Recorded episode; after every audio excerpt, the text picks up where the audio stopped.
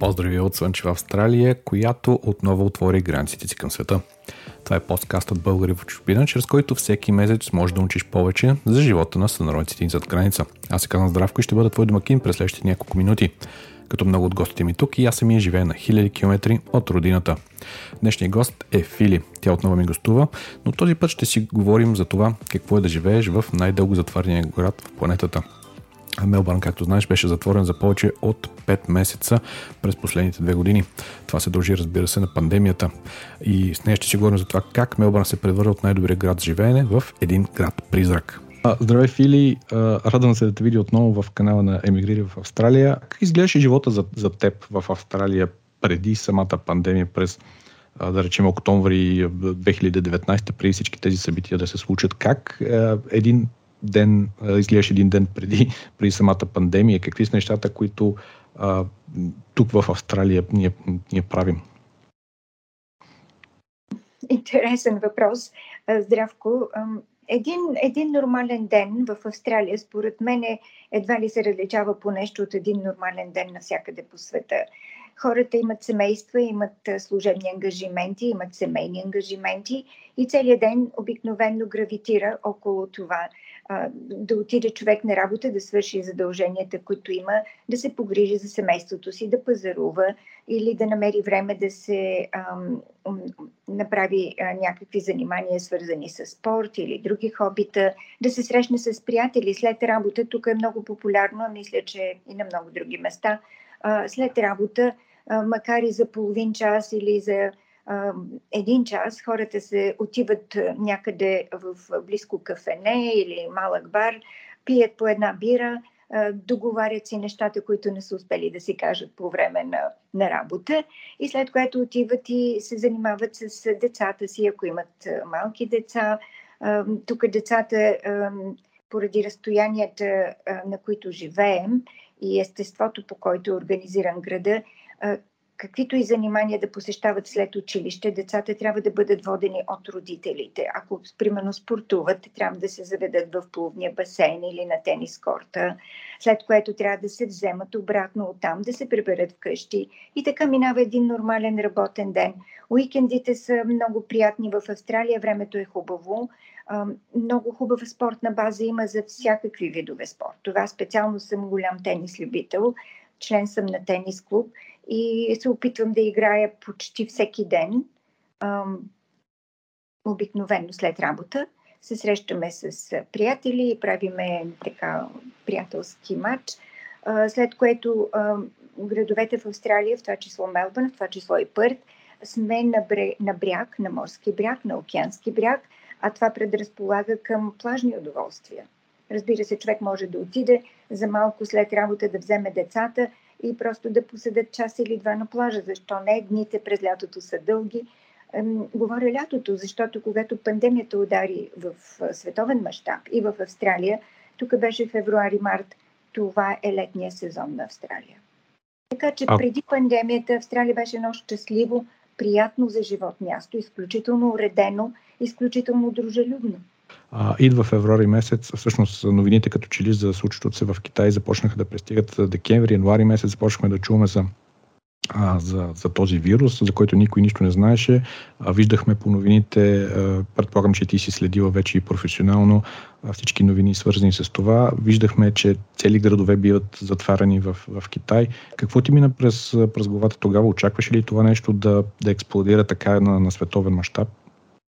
Би било изключително амбициозно, ако кажа, че очаквах. Изобщо не очаквахме. Чувахме, че действително в Китай има този проблем. Аз изпомням, че в работата, когато имахме а, митинги на Zoom с колеги, които работят в Китай, а, те се явяваха с маски и си махаха маските само по време на Zoom митинга. А, те разказваха, че там положението е много сериозно стигна се даже до интересното положение, че аз имах колеги, които живеят в Австралия, но се включваха на Zoom митинг от къщи, вместо да идват в офиса, защото те вече бяха толкова оплашени от този вирус, разказ, чувайки какво се случва в Китай от техните приятели и роднини там. И макар, че живееха в Австралия и тук нямаше все още нищо, тези хора престанаха да идват на работа и поискаха разрешение да работят от къщи, само заради ужаса, който чуваха от техните познати в Китай. Но австралийците бяхме абсолютно блазе в това отношение. Не мислихме, че това е поредния свински грип, поредния птичи грип, каквото искаш го наречи, и че ще дойде и ще отмине така, както всички други грипове. Освен това, имаме тук едно много голямо самочувствие, че живейки на континент, който е и остров, и една голяма страна, ние се смятаме по някакъв начин предпазени и защитени повече от другите, защото чисто географското ни положение и ситуация е такава, включително не искам да давам пример, но който е толкова далечен, но все пак мисля, че една иллюстрация е това, че GFC, когато беше а, световната финансова криза, тя твърде малко се отрази на Австралия. Именно един от факторите беше тази географска уединеност на Австралия. Но това беше за тогава. Мисълта ми е, че декември, януари февруари в Австралия все още нямаше паника, че ще настъпи глобална пандемия. След това дойде, както си говорихме, дойде през а, края на март, началото на април, дойде първия сериозен локдаун. Почти цялата страна, ако не цялата страна, беше затворена, включително ние тук в Пърт. А, изкарахме 3-4 седмици. Тогава беше абсолютно а, ново събитие, не се знаеше въобще, нямаше въобще никакви данни първо за смъртността, а, никакви детайли около този вирус, така че властите побързаха да затворят навсякъде. За щастие ние изкарахме в Пърт, изказахме само около 3-4 седмици, но за нас поне бяха доста тежки и а, така смущаващи. Цялото ни ежедневие на нас се преобърна. А, ние сме с, а, с малко дете в къщи, което си беше още един, още един а, така, стрес. А, стрес. А, той има енергия, а, иска, да, иска да тича, да се забавлява, не се интересува въобще от а, това, което се случва по света. А, какво изпитахте вие в, в Мелбърн при първи локдаун? Никой не си е представил, че той ще продължи толкова дълго, най-вероятно. Да, действително никой не очакваше и аз мисля, че даже и самото правителство на щата което наложи този лакдаун, те всички мислеха, че това ще бъде, отначало казаха, ще е около седмица или две, за да премине вълната на заразата и да може хората да се предпазят максимално от заразяване, след което седмица-две преминаха в 3-4, след което месеца премина в няколко, 154 дни в локдаун, сами може да си представите, това са почти 5 месеца и малко. Е, това е изключително дълъг период. При това положението се случи така, че локдаунът започна през край на лятото, началото на есента и продължи цяла зима в, в Мелбърн, защото ние в Мелбърн все пак имаме период, който наричаме зима. Тя не е европейската снежна зима, но е зима, става студено, става мрачно, а, понякога вали дъжд. А, ние просто а, в този сезон човек така или иначе е ограничен а, от а, някои от удоволствията на лятото, като развлечения и разходки и излизания. Но когато и в лошото време си изключително затворен в къщи, не можеш да отидеш никъде, не можеш да се видиш с никой, защото не можеш да приемеш гости, не можеш да ходиш на гости. Беше голям шок за всички това ограничение, продължителността му, което беше много мъчително, защото имаше вече почнахме да чуваме за изключително странни и трудни ситуации, в които хора имаха приятели или роднини, близки в болница, които не са болни от COVID, но просто болни и трябва да искаха да отидат да ги видят или да се грижат за тях. Не можеше хората, които имаха родители възрастни в старчески домове, не можеха да ги посещават. Имаха възрастни родители, които почиваха през това време, не от COVID, но просто те не можеха да бъдат до тях в този важен момент. Много човешки драми се разиграха. Разбира се, проблема с психичното здраве веднага стана много остър и много сериозен. Започнаха да се докладват значително е, като например двойно или тройно повишаване на броя на депресиите, на броя на хората, които търсят психическа помощ. И като си представите, че цялата тази психическа помощ можеше да бъде оказвана само онлайн, това правеше лечението или управенето на тези хора още по-трудно и бавно. И целият щат на практика увисна в една безтегловна ситуация, в която ден след ден, месец след месец, не се виждаше светлина в тунела. И всичкото това може би ще е любопитно да кажа, че се развива на фона на едни статистики за брой заболели, брой заразени, първо искам да кажа, след което брой заболели и след което смъртни случаи, които на фона на това, което се случваше в Европа, бяха изключително ниски. Толкова ниски, че просто много от световните медийни коментари от големите агенции едва ли не се присмиваха на това, че в Австралия така остро реагираме на малкия брой случаи.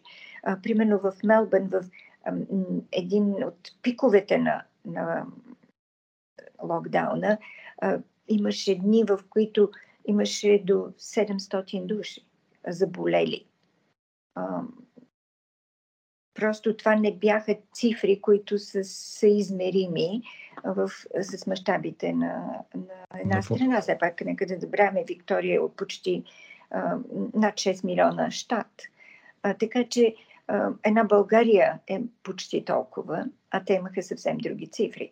А, но позицията на нашето правителство тогава, както и на повечето правителства на щати в Австралия и на федералното правителство беше, че трябва вируса да се елиминира позиция, Абсолютно. която после се промени, но тогава всичко се насочи към нула брой заразени, да се постигне и да се елиминира вирус. Да се елиминира, е, добре, обаче нещата след това показаха, че това едва ли е най-правилната позиция да. и трябваше да бъде променена.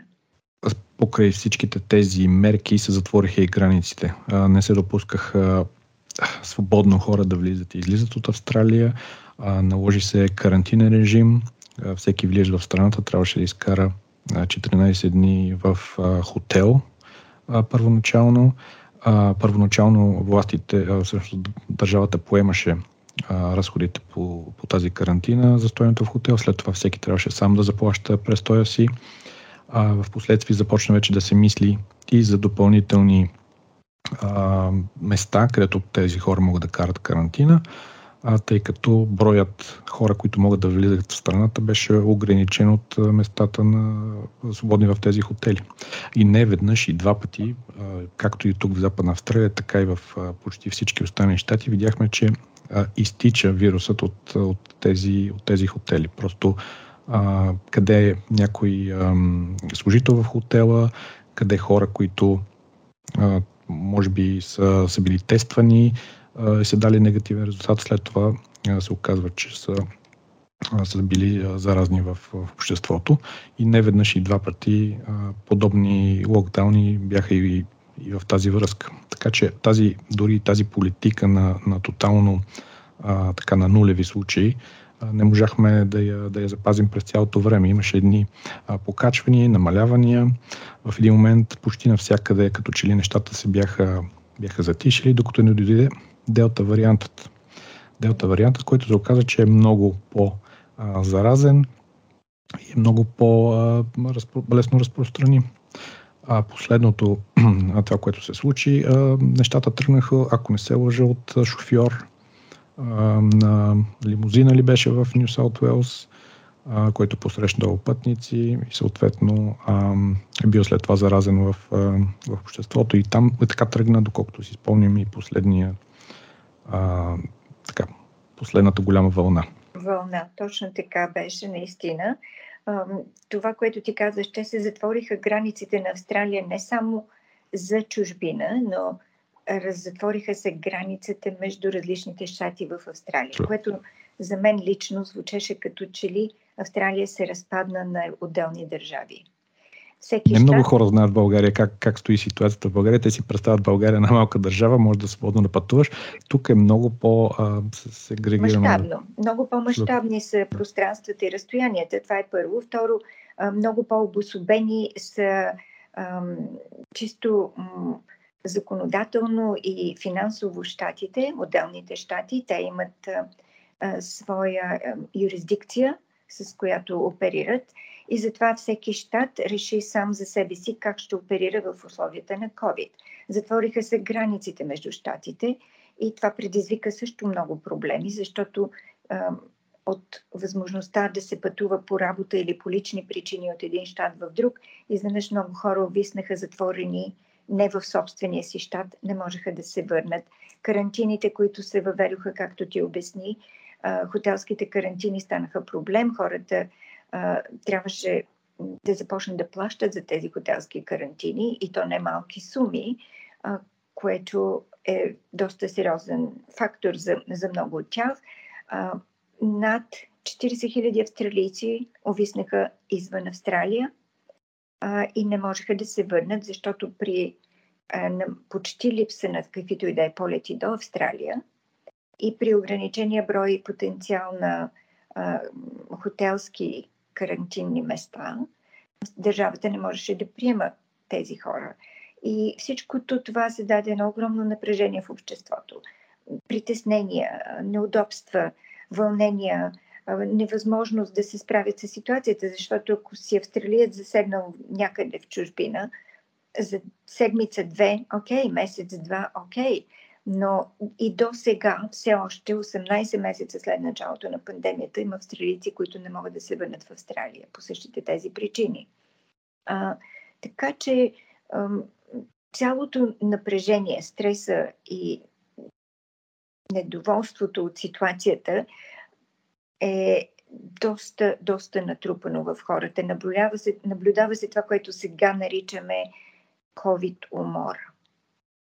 От всички ограничения, от всички притеснения и от всички поражения, които пандемията нанесе и върху економика, и върху ем, психичното здраве на хората. Вчера ми попадна една статия, че а, само от началото на 2021 до сега разводите са се увеличили два пъти в Австралия, което само по себе си е индикация как хората реагират в стресови ситуации. И само да отбележа, че в Австралия е много разпространено и а, жив, а, така, семейния живот на, на съпружески начала без подписване на брак, така че може само да си представим за какви а, цифри мащаби, реално става въпрос. За какви мащаби става дума, точно така. Тъй като те не се регистрират никъде тези раздели. Точно така, да, точно така. Те не минават през съда, ние говорим за регистрирани в съда. Пораженията са от различно естество и са значителни. Сега, това, което също трябва да добавим е, че по време на целият период на пандемия и в момента федералното правителство на Австралия, което нямаше толкова думата за това кой щат как ще се бори с пандемията и какви мерки ще налага, защото да, Виктория и Мелбърн, ние бяхме в локдаун 150 дни миналата година, а тази година до тук вече сме щупили световния рекорд, но в Пърт вие не сте подложени на такива ограничения и вашите бройки на заразени и на починали и на всичкото са съвсем различни. Тоест всеки щат намери свой начин да се бори и да се справи с ситуацията. Федералното правителство обаче встъпи в позиция на финансова подкрепа за всички австралийци. Започнаха да се раздават помощи на всички, които са а, загубили част от работата си или част от дохода си, или са загубили изцяло бизнеса си и работата си. И а, тези помощи бяха доста значителни. Много хора а, оцеляха благодарение именно на тези помощи. И до сега имаше помощ, която се наричаше Job Keeper, която се даваше на хората според това какъв процент от дохода си са загубили заради пандемията. Например, съвсем такъв иллюстративен пример ще даме. Е, ако човек е работил в ресторант като сервитьор, ресторантите престанаха да работят, този човек 100% загубва работата си. И тогава получава пълната сума на job keeper, така наречения, защото се очаква, че този ресторант рано или късно ще отвори отново и тогава той безработен, така да се каже, ще се върне на работа но също имаше хора, които имат примерно някакъв частен бизнес. И ако е собственик на кафене, да, кафенето не работи на пълни обороти, но все пак прави а, home delivery, доставяне по къщите или take away. Тоест, ако човек изляза на разходка, може да си купи кафе и да си го пие, докато ходи по улицата или да си го занесе в къщи. Това означава, че този човек е загубил примерно 70% от оборота си, от бизнеса си, но 30% някак си функционират и тогава държавата също даваше помощи на, на този вид засегнати от, от пандемията. Много големи помощи се раздаваха, много така на време дойдоха те и за доста бизнеси това беше живото спасяващо. Но проблема в Мелбън специално е, че това продължи прекалено дълго. Морът. Сега сме, да, 2021 година до тук Мелбън е бил общо за 18 месеца а, корона пандемия, е бил в 246 дни локдаун. Като нашия локдаун се предвижда, който в момента сме, да завърши на 26 октомври тази година. До тогава ще имаме 260 дни, с което няма в света друг град, който да е бил затворен и то при такива сериозни ограничения, както Мелбърн. И Мелбърн от първенец, извинявай, да. Мелбърн от първенец да. в в начина на живот, като че ли нещата се обърнаха с главата на Действително, действително. От най-добрия град за живот в света, един от години наред и един между най-добрите, изведнъж Мелбърн се превърнат в съвсем друго място. Сега, когато човек излезе по улиците, като ам, един ам, град без душа, без хора, трафика почти го няма. Този трафик, който иначе беше доста натоварен. Хора по улиците много малко се виждат. Красивите сгради, паркове са обезлюдени. Е, много е тъжно, много е потискащо, изключително депресиращо, бих казала, атмосферата в града. Интересно е, че аз ходя до радиостудиото вечер. Тогава се вълчва програмата и минавам през града а, когато всички светлини са запалени. Града е изумително красив, с реката, с а, тези високи сгради, които светят, с уличното осветление. Няма кой да се наслаждава на всичкото това. Много, много потискащо и много тъжно изглежда. Един най-красивият, един от най-красивите и най-добрите за живот градове се превърна в Ghost Town, в един призрачен град. Много, много тъжно, действително. И което е за мен е много притеснително, че психическите травми от този локдаун ще стоят и ще бъдат видими още дълго време. Защото ти знаеш, едно психично здраве не се оправя с това, че утре ще ти кажат, може да излизаш от къщи. Да, да. Отнема, отнема по-дълго време, ако въобще, ако въобще заздравят тези рани.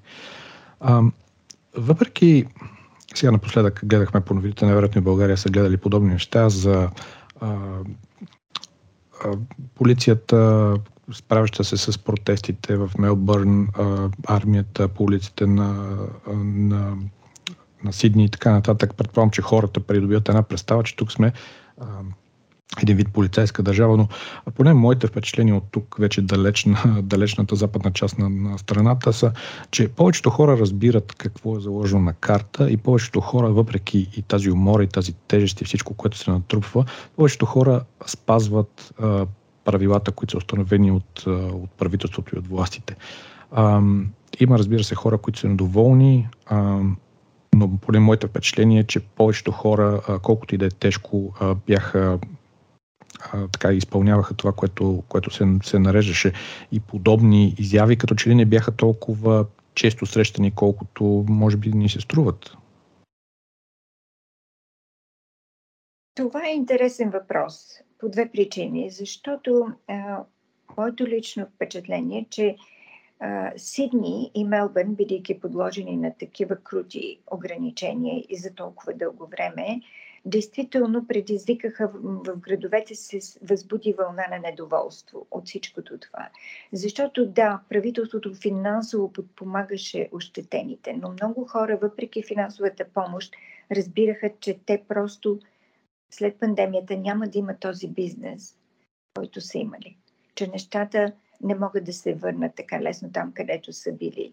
Този финансов стрес и това нещо създаде едно недоволство от изключително продължителния локдаун с много ниски бройки на зараза, с много ниска смъртност. И много хора видяха в това едно прекалено реагиране. Твърде строго, твърде дълго ам, ограничение, което според много от жителите на Мелбърн не, не е оправдано достатъчно. И тогава действително започнаха ам, едни вълни на недоволство, на демонстрации, които а, за моя изненада обаче не бяха по никакъв ам, начин а, отразявани от медиите. И като казвам медиите, имам предвид не само медиите в Виктория, в Мелбърн, австралийските медии, големите медии. Наблюда... Започна да се наблюдава една тенденция масово медиите да неглижират тези демонстрации и а, понякога, с, имам лични впечатления това, да ги представят като една изява на лумпенство, на хора, mm-hmm. които са глупави, не разбират какво правят и не искат. А, за съжаление, това далече не беше така. Хората, които демонстрираха, бяха както всички други хора. Между тях имаше млади и стари, имаше хора, които работят, които не работят, имаше а, всякакви, които имаха своите аргументи срещу тези безкрайни ограничения, които се налагаха, неоправдано дълго, неоправдано строки. Правителството в Виктория, в Мелбърн специално, изключително рязко потушаваше тези демонстрации. Аз мисля, че се използва прекомерна сила, а срещу тях просто ам, диспропорционално спрямо това, което се случваше. Хората отиваха да демонстрират съвсем мирно. Аз отразявах няколко такива демонстрации за, за радиото, за моята програма и виждах, че действително цялата ам, организация на протестите беше за един мирен протест, за право на глас да кажат какво мислят. Дали са прави или не, това нямаше значение. Ние знаем, че в една свободна демократична страна човек може да излезе и да изрази своето мнение. Но реакцията на властите беше изключително брутална. До такава степен, че срещу едни мирни демонстранти се пускаха групи полицаи, огромни групи, екипирани като за междузвездни войни, срещу хора, които не са въоръжени с нищо, освен с плакати и конна полиция срещу тях. Обикновено полицията надвишаваше броя на демонстрантите многократно. Това просто беше някакъв абсурд. Човек не можеше да повярва, че за една такава демонстрация може да се изсипе толкова много полицейщина и толкова грубо да се манипулират някои от демонстрантите, които не проявяваха почти никаква агресия. Да не, може би, нали, всяка демонстрация е свързана с скандиране и викане, но това беше всичко. Но реакцията на полицията, за да може да, според мен, да прекрати такива бъдещи изяви, те много брутално да третираха хората, които излизат да демонстрират. И това направи много лошо впечатление на цялото общество, защото не е необходимо да участваш в демонстрация, за да чуеш и да разбереш какво се случва. В новините обикновено излизаше някакъв съвсем малък минута или две а, съвсем бегла информация и се подценяваше размера на тези демонстрации съвсем тенденциозно. А, и това някак отчужди обществото от реакциите на полицията. Те изведнъж започнаха да критикуват защо полицията толкова рязко реагира. И това се случи и в Сидни по същия начин в Сидни, по-късно и тук в Австралия, в Мелбърн се пуснаха военни поделения срещу демонстрантите.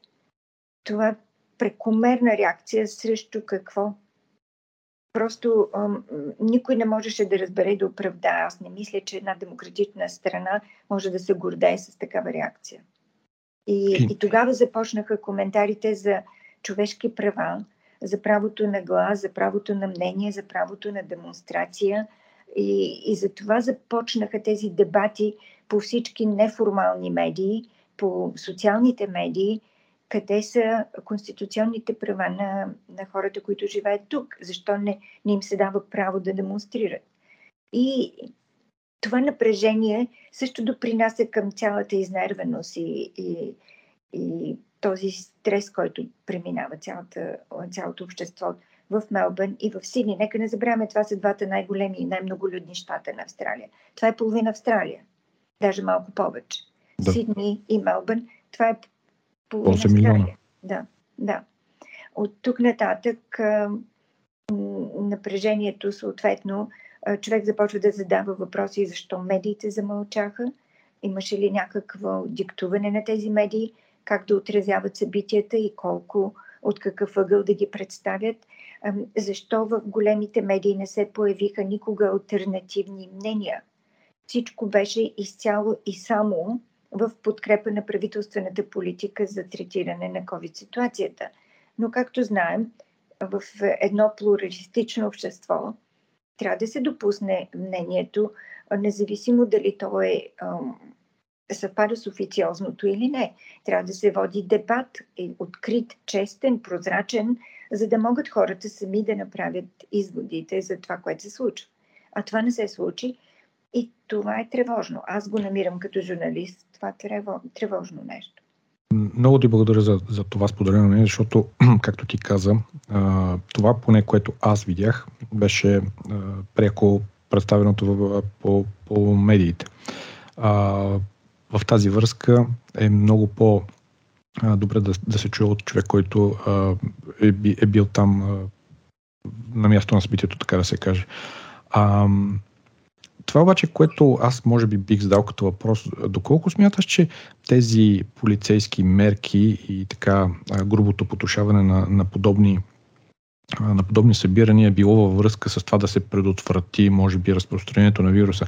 Защото а, имахме подобни, а, подобни събирания и тук в Западна Австралия, като те преминаха изключително мирно, без абсолютно никакви а, никаква намеса на полицията. Както знаеш, тук ние сме в фаза 5, която няма абсолютно никакви ограничения, така че се вижда един контраст между начина по който полицията реагира тук в Западна Австралия и това, което а, ти разказа за, за Виктория.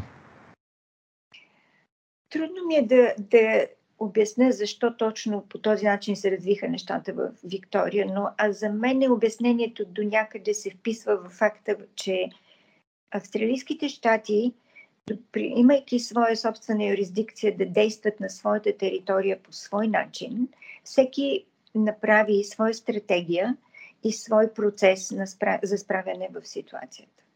Просто избора на, на Виктория и на щатското правителство тук в Виктория беше такъв. Груба, агресивна политика спрямо демонстрациите. И а, това до някъде се приписва вече все по-открито в големите австралийски медии. Говоря за вестниците като Сидни Модни Herald, Herald Sun, DH. Това са официозите за Австралия и за тук. Все, все повече и повече в тези официози се появяват статии, че самия премьер на Виктория, Даниел Ендрюс, е така да се каже, отговорен за този стил на третиране mm-hmm. на демонстрациите, което действително е, подлежи на доста сериозни въпроси дали е правилен или не.